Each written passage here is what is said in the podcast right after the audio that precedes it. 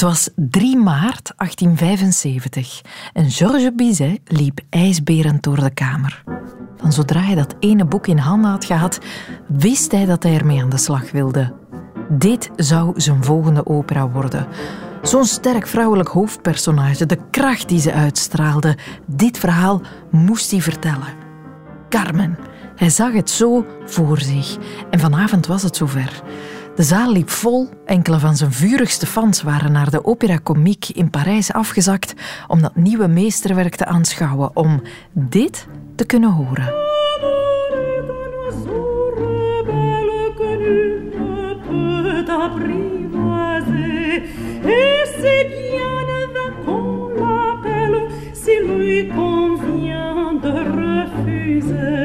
L'amour est un oiseau rebelle. Voor ons vandaag een van de bekendste en geliefdste aria's aller tijden.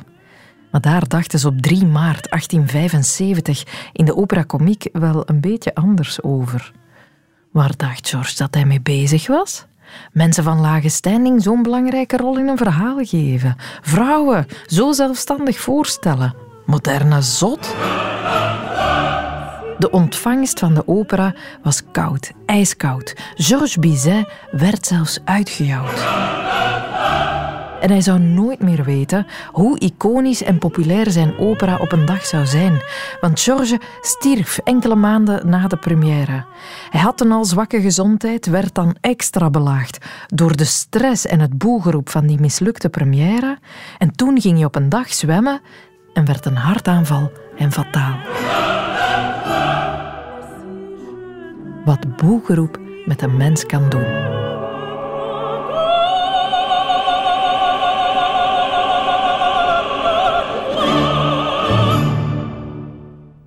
Dat is een droevig verhaal, hè? ik weet het. Om zo mee te beginnen. Maar goed, zo zijn er nog wel. Boegeroep ontvangen, dat was nu eenmaal het lot van al wie vroeger het podium durfde te beklimmen. Boeroepen, commentaar naar de bühne schreeuwen, uitlachen. Dat hoorde er vroeger gewoon bij. Dat is vrij standaard. Uh, het maakt eigenlijk deel uit van uh, naar theater gaan. Dit is Karel van Hazenbroek, docent theater en cultuurgeschiedenis aan de ULB als je het moet inbeelden, je moet je iets voorstellen dat lijkt op een voetbalmatch eerder dan eh, de gewijde stilte ah, die we vandaag uh, kennen.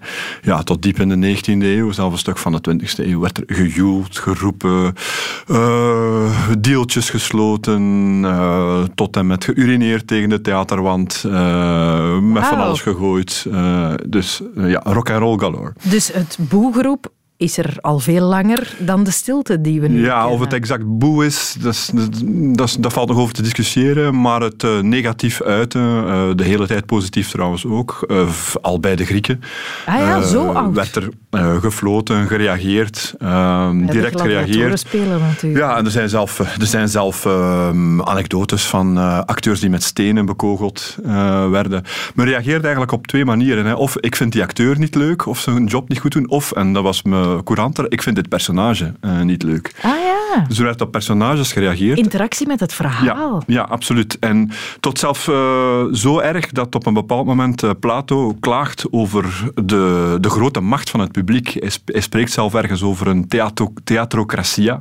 En, de, het theaterpubliek die veel te veel macht heeft. Maar je mag niet vergeten, het theaterpubliek toen was een jury die besliste over welk, uh, welk stuk eh, de wedstrijd ging winnen, of welke stukken de wedstrijd gingen winnen. En als je achteraf een beetje de erfenis bekijkt van wat we hebben, van, zo slecht hebben ze een job niet gedaan. Hè? Nee, nee. Als je bekijkt wat er overschiet. ja. En dus je ziet doorheen de, de hele geschiedenis dat men reageert. Bij Shakespeare smeet men al met uh, rot fruit. Dat is juist, bij Shakespeare, ik heb ooit zo de, de Globe bezocht. Ja. En daar wordt dat dan door de gidsen allemaal verteld, hè, hoe volks het eraan toe ging. Ja, wij hebben daar een compleet vertekend beeld van. Hè. Het feit dat um, een theater een kunsttempel is, is uh, iets heel uh, recent. Het theater is altijd in oorsprong een populaire kunstpraktijk geweest, waar vaak de elite en de onderklasses uh, vaak samen zaten in ja, dezelfde ruimte. Ja, dat ging ik net vragen. Zaten daar dan andere mensen in de zaal? Jazeker. En je, het werd heel het sociologisch nauwkeurig georganiseerd. Hè. Wie waar zat.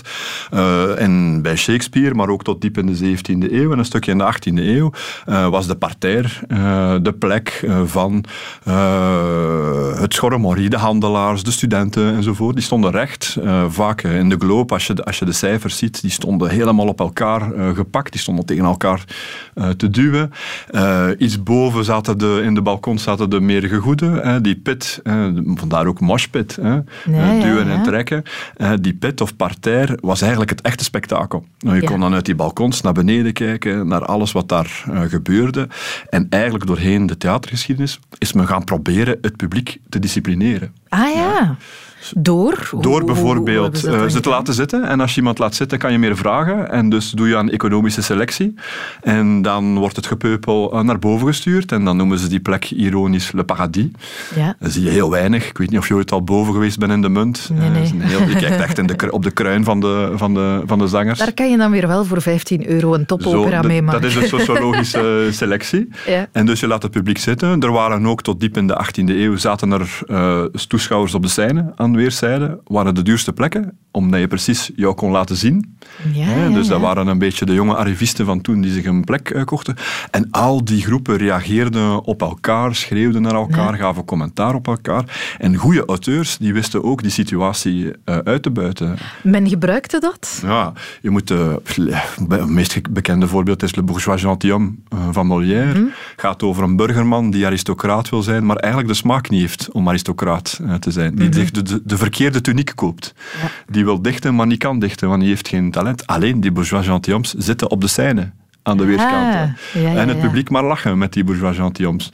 Dus men, en de aristocraten zitten ook in de scène. Dus die, sommige auteurs, Shakespeare ook, die, die buiten die situatie uit. Natuurlijk. Gingen ze ook hun stukken aanpassen om dan de goodwill van het publiek te krijgen? Ja, daar is Shakespeare het beste voorbeeld van.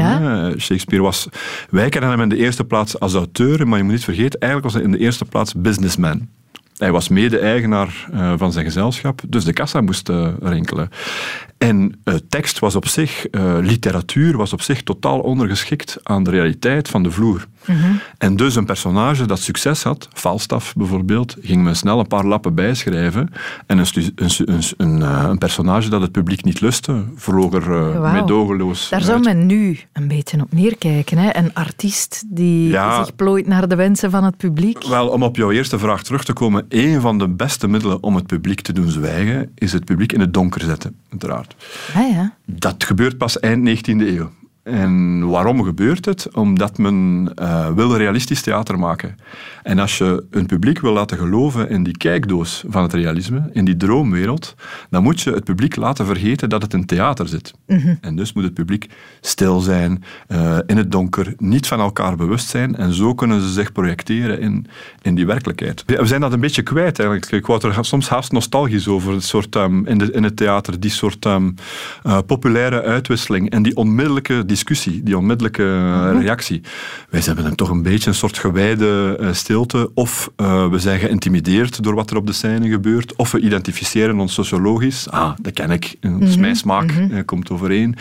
En die discussieplek zijn we een beetje kwijt. Soms heeft men het nog geprobeerd, hè, actie tomaat is daar een mooi voorbeeld van in de jaren 70, om, om het theater opnieuw te politiseren. Ja, ja, ja, opnieuw een plek van, van discussie te maken. En dan plots zie je weer dat de lichten aangaan in de zaal, omdat je dan rechtstreeks kan uh, discussiëren. Maar verluid zijn wij daar wel extreem mak in geworden. Heb je wel andere plekken in de wereld waar die interactie met het uh, podium of met het publiek nog meer bestaat? Eigenlijk hoe burgerlijker het theater wordt, hoe stiller het publiek. Ja. En die evolutie begint eind 19e eeuw. En het publiek zal zich beginnen gedragen. Maar als je terugkijkt wat het deed, het publiek. Uh, eind 19e eeuw werd er in Parijs, waren er handelaars die gespecialiseerd waren in het verkopen van rot fruit. Ah, dat je dan kon keilen naar die arme, naar die arme acteurs. Hè. Dus het is toch een ander beeld. Uh, hadden. De, de, tomaten die komen pas later, die waren, die waren te duur in de, in, de, in de 19e eeuw. Maar dus je krijgt die hele evolutie en je ziet nog in bepaalde maatschappijen waar theater een, eerder een sociale praktijk, praktijk is dan echt een legitieme uh, kunstpraktijk, waar die interactie uh, veel uh, directer is. Oh, dat zou nu toch tof zijn om dat nog eens te kunnen meemaken. Soms zie je het in bepaalde theaters in Frankrijk waar men op een goede monoloog uh, reageert. En soms zie je het ook in Frankrijk, bijvoorbeeld in Avignon, als het publiek het echt niet eens is met wat er getoond wordt. Dat is bekend van Avignon, hè? Dat... Ja, niet alleen. Ik herinner mij een voorstelling van Fabre waar ik bij was en daar was plots een man uh, die het niet meer hield, want die had teksttheater verwacht en die stapte naar beneden heel traag in het Théâtre de la Ville in Parijs. En dat duurt mhm. heel lang.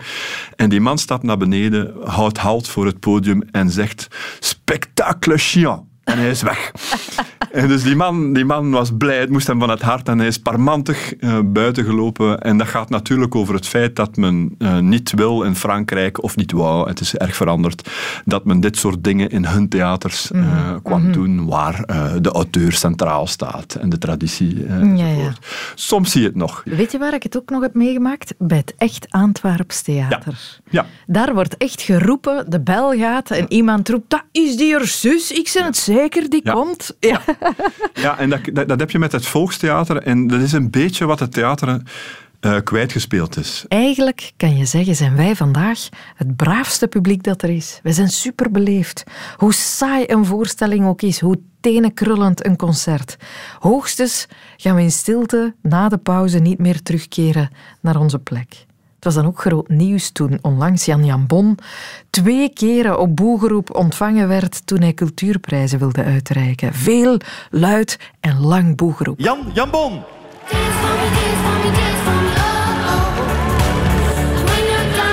Goedenavond, meneer de minister. Goedenavond. Uh, misschien een eerste vraagje. Hoe is het op het werk? op het werk is het heel rustig. Ja. De laatste weken is het wel iets woeliger geweest, maar de laatste tijd is het heel rustig. Dat begrijp ik. Goed, um, ja, er wordt geroepen, hoe doet hij dat toch? Hoe doet hij dat? Dit was die eerste keer tijdens de Mia's. En kort daarna volgde dan nog de Ultima's. Daar werd zelfs met tomaten gegooid. Zoals Van Hazenbroek daarnet vertelde, dat zouden ze vroeger nooit gedaan hebben. Veel te kostbaar waren de tomaten toen. Maar ja, verwende moderne pâtés als wij zijn, wij gooien daar wel mee.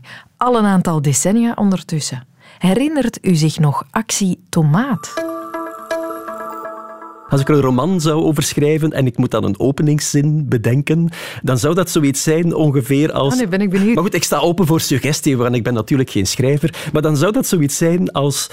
Op 9 oktober 1969 gaan Lien Heiting en Ernst Katz tomaten kopen.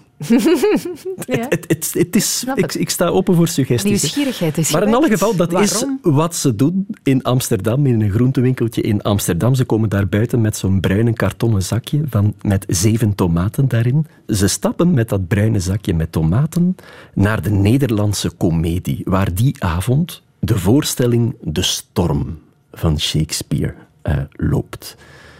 Die voorstelling kent zijn normale verloop, geen enkel probleem.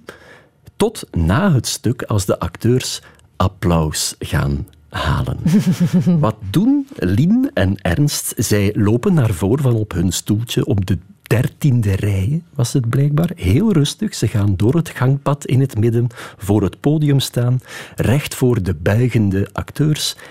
En ze gooien tomaten in de richting van de spelers. Het is niet helemaal duidelijk wat de impact daarvan geweest is. De ene acteur zegt nu vandaag, 50 jaar later, dat het pas achteraf is opgemerkt dat er tomaten zijn gegooid toen ze de boel aan het opruimen waren. Dat ze zeiden, tja, hier liggen tomaten, wat is er hier nu ah, gebeurd? Maar er is een andere acteur, Willem Nijholt, grote acteur, die zegt dat hij vol in het gezicht geraakt is. Dat zou ermee kunnen te maken hebben dat hij half naakt op het podium stond, op een verhoogje, en dat dat misschien toch wel ja, iets, iets prangender eh, en ongemakkelijker was voor hem. In alle geval, actie Tomaat was geboren, want de actiegroep bestond op dat moment nog niet. Wat was het probleem? Waren ze tegen het stuk, tegen de acteurs? Wel, wat, wat die mensen van die actiegroep op dat moment nog niet wisten, dat is dat ze aan de fundamenten van het Nederlandse theater aan het rammelen waren. uh, Lien en Ernst, dat waren studenten van Paul Binnerts aan het Instituut voor Dramatische Kunst. En die was heel trots op het engagement dat hij van zijn twee studenten had gezien. Hij moedigde dat aan en hij is eigenlijk nog altijd heel trots op zijn studenten. Ik heb hem net even gebeld en toen ik hem uitlegde waarom wij het hier over hadden, de tomaten voor Jan Jambon, dan was zijn reactie... Goed zo. Goed zo, u vindt het dus nog altijd een probaat middel? Ik vind het een voortreffelijk uh, strijdmiddel eigenlijk, ja. Ja, dus die, die Paul Binnerts die, die, die springt daarop, die organiseert wekelijkse debat- en discussieavonden onder studenten. En waarover ging de discussie, om op je vraag te komen? Er was te weinig vernieuwing. Het was de oude garde die het in het Nederlandse theater nog altijd voor het zeggen had. En er was te weinig ruimte, ja, te weinig ruimte voor nieuwe ideeën die vaak uit het buitenland kwamen uh, aanwaaien. En voilà, daar moest verandering in komen. Hoe ze dat precies moesten aanpakken, ja, dat wisten ze eigenlijk eigenlijk niet. Het was niet meer dan een zootje ongeregeld, maar in alle geval gingen ze nadenken over andere acties en ook, vreemd genoeg, over andere projectielen. Dus er zijn ook sinaasappelen gegooid en er zijn eieren gegooid. Uh, en er zijn zachte broodjes gegooid. zachte broodjes? zachte broodjes naar, naar een stuk van Anoui. En dat was de bakker. En de bakkersvrouw en het bakkersjong. En we, kozen, we gingen dus ook screenen. We gingen naar zo'n voorstelling kijken. En uh, kozen dus het beste moment uit voor zo'n uh, voor zo'n interventie. Noem het maar een interventie. Dus er, dus er was een moment in die voorstelling dat, dat geschikt bevonden was door ons. En op dat moment daalde er dus een regen van zachte bolletjes op het toneel neer en pamfletten uit de nok van de Schouwburg. Ja, ze vonden dat hun acties die moesten altijd verband houden met het stuk dat ze gebruikten om hun actie te voeren. Dus als het over brood ging, dan moest je niet met tomaten gooien, dan moest je... Met zachte broodjes. Dan moest je met zachte broodjes Harde uh, broodjes, hè? Ja, kijk, dat, dat is natuurlijk nog allemaal redelijk onschuldig uh, studenticoos allemaal, maar zonder dat die mensen van actiegroep Tomaat het wisten, was er een andere groep bezig. Terwijl men de storm aan het spelen was, was er in een repetitielokaal ergens uh, anders, op een andere plek in het gebouw van de Nederlandse Comedie, waren ze aan het repeteren voor een ander stuk, een stuk dat Toller heet, een stuk over Duitse communistenraden na de Wereldoorlog 1. En ja, daar was ja, die, die groep die daarmee bezig was, dat, bezig was, dat waren linkse anarchisten. En die infiltreerden echt in dat stuk. Die lieten zich inschrijven als figuranten ah. en organiseerden het protest van binnen het stuk. Ze verlieten de scène, gingen dan vanuit de zaal van alles en nog wat roepen. Daar, daar is klank van, je moet maar eens horen in Spanje, in Portugal, in Indonesië. Daar is de systematische marteling. Daar is het vuurpeloton het laatste woord van deze verrotte democratie in navolging En ik protesteer er tegen dat op deze wijze deze bevrijdingsstrijd verwijt wordt en geschanteerd wordt voor uw artistieke en maatschappelijke carrière. Onwaarschijnlijk. Hè? Dus, maar je moet dus weten, dat is dus al een stuk waarin die oude garde al een klein beetje tegemoet komt aan de wensen van de jongere garde. In die zin dat ze een stuk programmeren waarin het gaat over Duitse communistenraden. Maar die protestanten, die, die linkse anarchisten, die vonden, ja, jullie hebben helemaal het recht niet om het daarover te hebben. Dus protesteren wij. En die sfeer wordt hoe langer hoe meer politiek geladen, wordt grimmiger. En trouwens, uh, niet alleen de sfeer wordt een beetje grimmiger, ook uh, de projectielen worden grimmiger. En die groep infiltreert dus ook in de actie tomaat. En daarnet gooiden ze nog met tomaten en zachte broodjes, maar hier en daar bij voorstellingen wordt er ook al met rookbommen uh, gegooid tijdens voorstellingen. En ook Paul Binnerts, onze vriend Paul Binnerts, die heeft met rookbommen gegooid. Ik was een van degenen die die rookbom van de uh, er, waren, er waren er twee of drie, die waren wat groter dan die kleintjes die ze, die ze eerst hadden. Maar wij hadden wat grotere, die echt veel rook verspreiden. En uh, ja, en uh, ik was er één van, dus dat was best lastig, moet ik zeggen. Het paste wel heel erg bij, uh, bij, bij wat we deden, maar het was toch, ja, je zet iets stop, hè.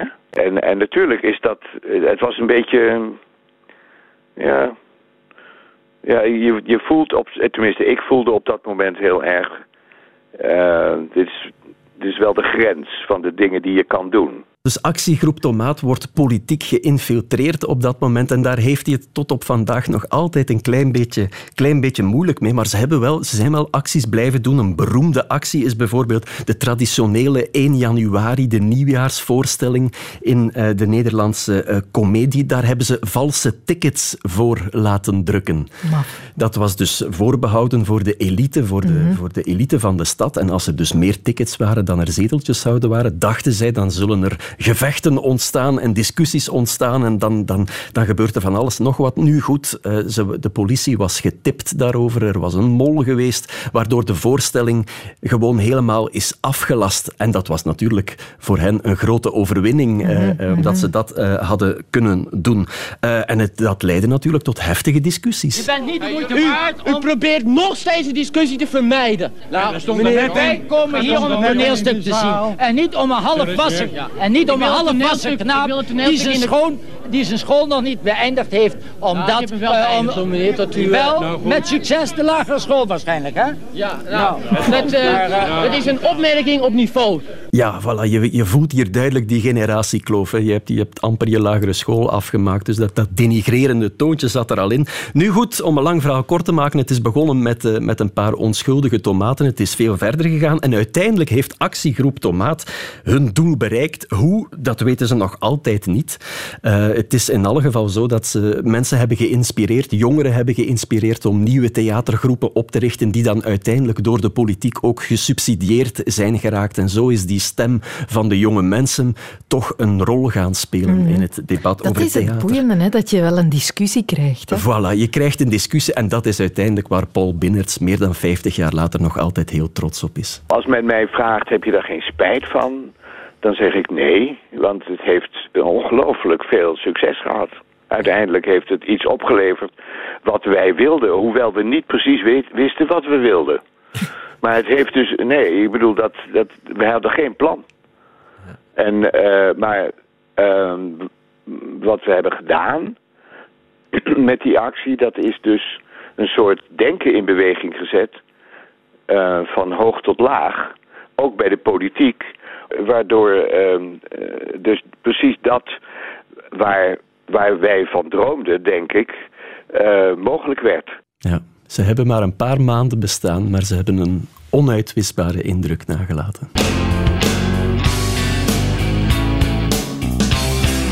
De wereld van Sophie.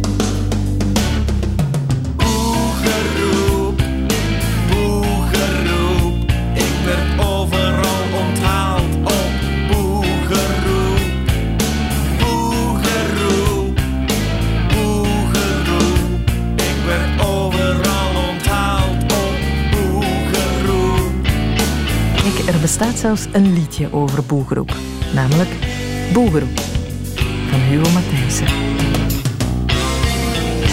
Ik zal zelfs meer zeggen. Er bestaat zelfs een band, een Zuid-Afrikaanse band, die Boe heet. Max Vrijers ging uitzoeken waarom en hij ontdekte dat er een heel verhaal achter die naam schuil ging. Hij belde met zanger Chris, die hem wist te vertellen hoe hij ooit in de jaren negentig met een ander bandje van hem totaal onverwacht gevraagd werd om het voorprogramma van Roxette te spelen. De Roxette, in een gigantisch stadion voor duizenden en duizenden Roxette-fans. In no time, 56,000 tickets sold out for Ellis Park Stadium. And about a week before the gig, the um, the organizers realized that they hadn't um, they hadn't booked an opening act. They they forgot that it, that's the way it works. So they were scrambling to find an opening act, and for some obscure reason they chose us. Okay. And the biggest crowd we had ever played for until then was 180 people in the Wings Beat Bar in in Braamfontein in Johannesburg. And I mean, and most of them probably came because of the free drink you get at the door. And suddenly we're going to play in front of 56,000 people in a stadium. It's huge, man. Sophie, beeld je dat in? Het kleine groepje Blue Chameleon, dat daarvoor maar voor 180 mensen gespeeld heeft, ergens in een kleine bar in Johannesburg, mm -hmm. mag ineens voor 56.000 mensen optreden. Ja. In een van de grootste stadia van uh, Johannesburg. Die jongens die staan met zweethandjes klaar in de coulissen. And uh, I was standing in the wings and I got to admit I was a little bit nervous. and they gave us the cue. We walked on stage, and 56,000 people just break loose in the most awesome, happy cheer I'd ever heard in my life. Everybody's like, yeah! Ah! It was just great. It was like, yeah, and I felt the power. It was the most incredible thing. It was like one organism, 56,000 people at once welcoming me onto stage. It was totally fantastic. Voel je de extase, ja. Sophie? Dus ze komen allemaal dat podium op. Chris die voelt iets wat hij nog nooit gevoeld heeft. Bijna een soort van orgasme door een heel stadion vol mensen dat als één organisme juicht en beweegt. Allemaal voor hem en Zijn blue zijn chameleon. Ja, het is een blue chameleon. En ja, dus eh, er gaat een gloed van algehele extase door het publiek en door de groep. En dan glijdt er een camera over dat publiek en naar hem toe. Voor En op de grote schermen. ja, die camera die pakt hem in close-up. And there was this camera, you know, on a long boom, and and it went across the crowd, and you could just see the happy faces of the crowd. And there was a screen behind me, about ten meters high, a massive television screen, and um, and it showed the happy faces of the people. And the camera panned around right onto my face, and my face, I'd never seen so much of myself in my whole life, was projected behind me, three, four stories high. And 56,000 people simultaneously saw that I was not the girl from Roxette. Ja, dus ehm, drie, vier verdiepingen hoog wordt het achter hem geprojecteerd. En dan zien 56 juichende, door het dolle heen enthousiaste mensen simultaan dat er op dat podium niet Marie Fredriksson staat, dat is de zangeres van Roxette, Mhm. maar wel Chris Comedian. Maar Die wisten natuurlijk niet van dat voorprogramma. Nee, dat- want dat was ook niet gecommuniceerd door die Ja. organisatie. Eh, daar staat dus de onbekende zanger van het bandje Blue Chameleon. Hè. En dan gebeurt het volgende. And um, and so they all, at exactly the same time, went boo, massive boo roar. They were not happy. They didn't want to see that. They wanted to see Roxette. And obviously, the gig was pretty tough after that. Oh, my. Tegelijkertijd heeft iedereen door dat Roxette er niet staat en worden ze natuurlijk ja, gewoon kwaad op Chris die daar niets aan kan doen. En Chris die wordt van het podium gejouwd en volgens hem en vele anderen eh, hebben wat we gehoord is dat een van de lastigste ervaringen die je als artiest kan meemaken. En hij eindigt dat optreden ook met een prachtige hommage aan het publiek, namelijk met een nummer getiteld, en ik had het graag gevonden, maar het is nergens meer te vinden, maar hij eindigt met het nummer Fuck Off. Ehm. Dat dacht het publiek toen ook. Maar bij deze heb ik dus even de achtergrond van dat verhaal eh, geschetst. Want we zijn, als je het je herinnert, eigenlijk nog steeds aan het zoeken naar een groepsnaam voor eh, die groep na Blue Chameleon. Eh, en dan bedenkt Chris het volgende briljante idee. Fast forward a few years, uh, uh, October the 31st, 1997, about a week before that, I said to the band, you know what, we should call ourselves Boo. Because if we ever have a bad gig, we won't know it. Because the best, the one, the one thing you want to hear as a band is people shouting your name. You know, it's like Rolling Stones, Rolling, or just Stones, Stones, great. and that's what you want to hear for yourself. So if if we have a bad gig, we'll never know the difference. and um, and that's how the name came. Yeah. Laten we onszelf dan gewoon Boe noemen, zegt hij. En als we dan uitgejouwd worden, dan maakt het niet uit, want dan ken je het verschil niet. De mensen roepen dan toch gewoon... Zelfbescherming. Ja, zo gezegd, zo gedaan. Die mannen gaan als boe verder. En dat is echt niet zonder succes, want ze spelen jarenlang in meer dan 30 landen in hun genre eh, monkey punk. Is dat? Ah, bon. Zijn ze best groot. eh, en eh, ja, veel boes, zoals die bij Roxette, horen ze niet meer. Eh, met andere woorden, dat is ongeveer de beste bandnaam ooit. Inderdaad, slimste bandnaam ooit. Dit zijn ze trouwens.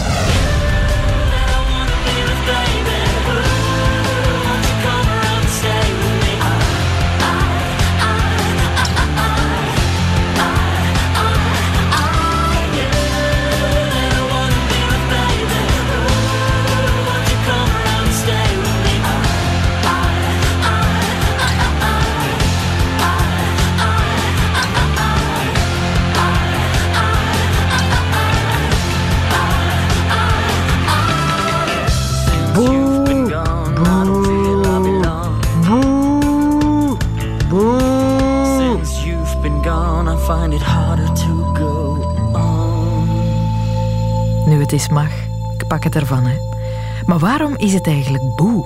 Waarom zeggen we van hier tot in Amerika boe en niet vui of zo? Dat vroeg ik aan professor taalkunde aan de KUL, Freek van de Velde. De B is in ieder geval een, een makkelijk te maken klank. Eigenlijk moet je gewoon het, uh, ja, je mond sluiten en weer open doen. Hè. Dat is ook iets wat kinderen relatief snel kunnen.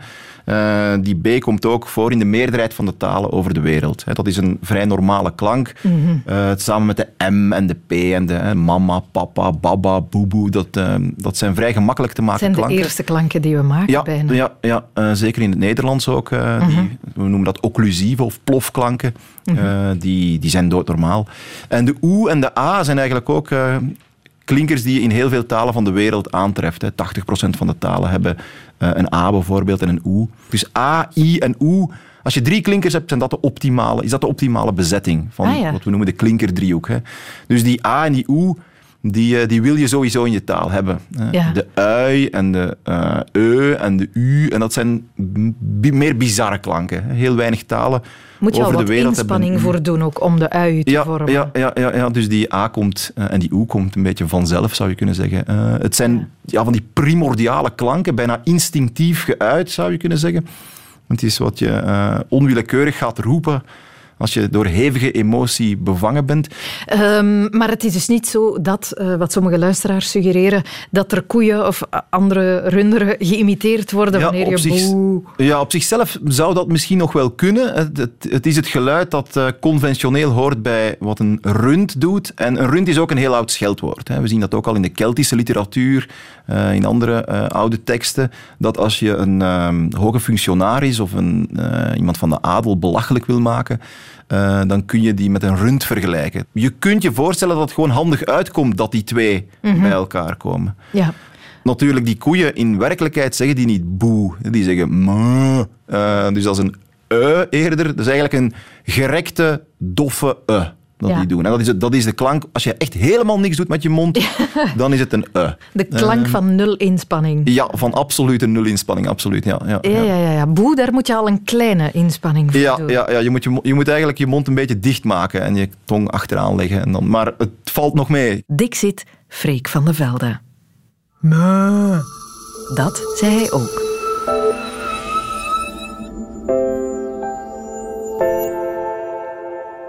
Dit was de wereld van Sophie over boegroep.